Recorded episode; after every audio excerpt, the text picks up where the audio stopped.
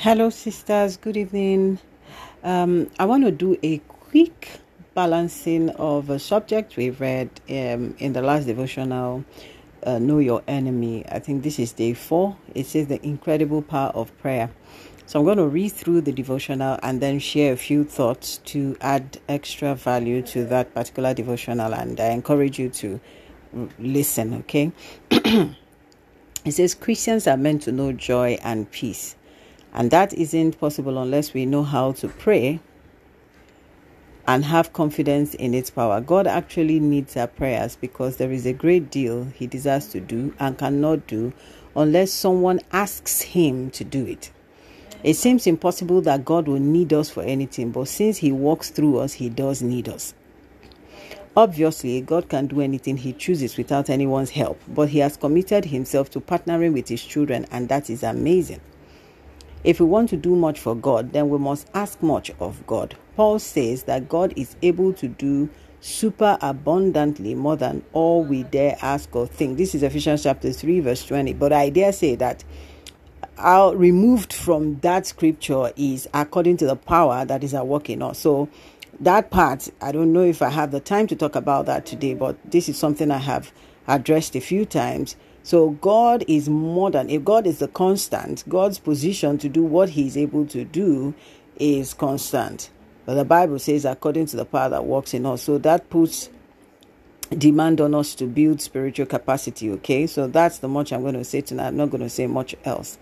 Now, Satan desires that we not pray at all, or if we do, that we ask for very little. He he hates bold, aggressive, confident prayer. Just think of your own prayers and how often they are attacked in some way. For example, the phone rings while you're praying and you feel compelled to answer it, or someone has an emergency just as you're about to pray and you have to change your plans or you suddenly become sleepy shortly after you begin praying and you have difficulty focusing. How about this one? Even if we succeed at putting time into prayer, the devil will immediately suggest to us that our prayers were not right, that we didn't pray about the right things, that we didn't pray the right way, or we didn't pray long enough. So, James 5, verse 16 in the New King James Bible says that the fervent prayer of the righteous person is powerful. The word fervent may give us the idea that our prayers need to be intense. Although that is one part of the definition, fervent also means to be sincere and heartfelt. Okay, so uh, at, from this part of this devotional is where I want to come in. Now, um, I would dare say, okay, I'll read on a bit and I would, I would need to say some things to say that there are diverse dimensions to prayer. And so the way we pray depends on what we are praying about, you know, and the, the, the demand of what we're praying about. That's really what I want to clarify in this part because the writer was writing but did not clarify that there are diverse dimensions to prayer. There are diverse dimensions to prayer. There are diverse dimensions prayer. I need you to take that to heart. There are diverse dimensions to prayer. So there are prayers that don't need too much talk. You just need to come to God in sincerity and just pray uh, your heart out and you know share your thoughts with God. And honestly, those prayers are going to be answered. But there are prayers that require some level of communion, some level of fellowship. You know, there are prayers that require intercession. There are prayers that require uh, supplication. There are prayers that require just com- you know that require communion, and there are prayers that requires intensity. There are prayers that you can just say simple and move on. You know there are diverse dimensions to prayer. So what you're praying for and the depth and the length of how you're praying depends on what you are dealing with and the, the, the direction the Holy Spirit gives you as you are praying. Okay, so she says, My prayers are usually simple, but they are sincere. I think the devil wants us to believe that prayer should always be hard work and that we need to feel deep emotion concerning what we pray about.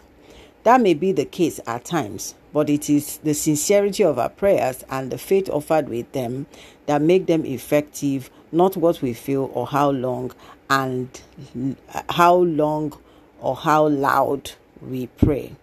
Okay, so she says, Be cautious not to let the enemy deceive you concerning the validity of your prayers. When you pray in faith, know that God hears you and He will answer in His way and timing. So I come in to say that Yes, I agree. Be cautious not to let the enemy deceive you concerning the validity of your prayers. Okay. So, yes, when you pray in faith, know that God hears you and He will answer in His way and in His time. But take note, God is not the problem. I will always repeat in every arrangement between God and man, God is not the issue. The what is necessary here is knowledge. So when you want to pray, I will give you this advice. Always uh, connect with the Holy Spirit first. Always do not necessarily pray in the flesh. Okay, so yeah, there are prayers we can just pray simple and sincerely and just move on. But there are different dimensions to prayer. I had earlier said, and I repeat, there are different dimensions to prayer. So when you're coming into God's presence, come with uh, with with uh, your heart uh, sincerely focused on Him. So just order your heart, position your heart right, that your heart is sincerely focused on Him, so that the Holy Spirit can be able to speak to you. And the Holy Spirit does not need you to have prayed maybe long hours before He starts speaking to you. The condition of your heart, the more you learn to condition your heart right, the easier and quicker it is for the Spirit of God to speak to you. And if you need to pray longer to enter a certain depth of of, of prayer for the Spirit for, for the Spirit of God to work with you to deal with certain issues, the Spirit of God will give you that leadership. It's not every time you pray that you need to just pray a short prayer and walk away. It's not every time you pray that you need to pray a long prayer and walk away. You know, uh, you know, long prayer. So the thing is, there are diverse dimensions to prayer. The person praying, you must grow in knowledge. You need knowledge. The more you walk with God, the more you understand God, the more you know the demand of any particular thing you are doing. So, with regards to prayer, there are different dimensions to prayer. There are different demands in prayer. There are different ways to pray. There are different reasons to pray in different ways we pray. Those are the things I want to say. So, when you're praying, one, as you go in your your relationship with God, you will keep amassing knowledge. You keep getting wiser and smarter. You keep knowing how best to deal with the Holy Spirit. How you start knowing when God is placing a demand on you to pray for something much more than you have already prayed for it. You will know when an issue has been tidied up in the spirit. You will know when it hasn't. As you grow in the Word of God and in faith, there are things that you just say in the name of Jesus Christ and they fizzle out and they go. So prayer there is no one rule to prayer. There is nothing that says that prayer must be long all the time or must be just short or must be just this or that.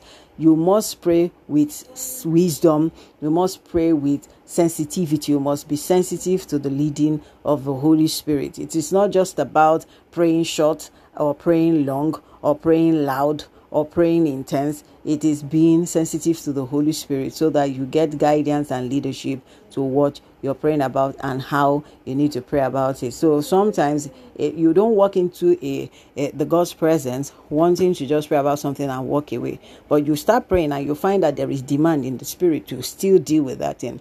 And as you pray and you pray in the Holy Ghost, the Holy Spirit keeps moving you deeper to deal with that thing. So that that means that there is a dimension to that issue that the Lord is working with you to deal with. So it doesn't mean th- that um, every issue needs to be prayed about long.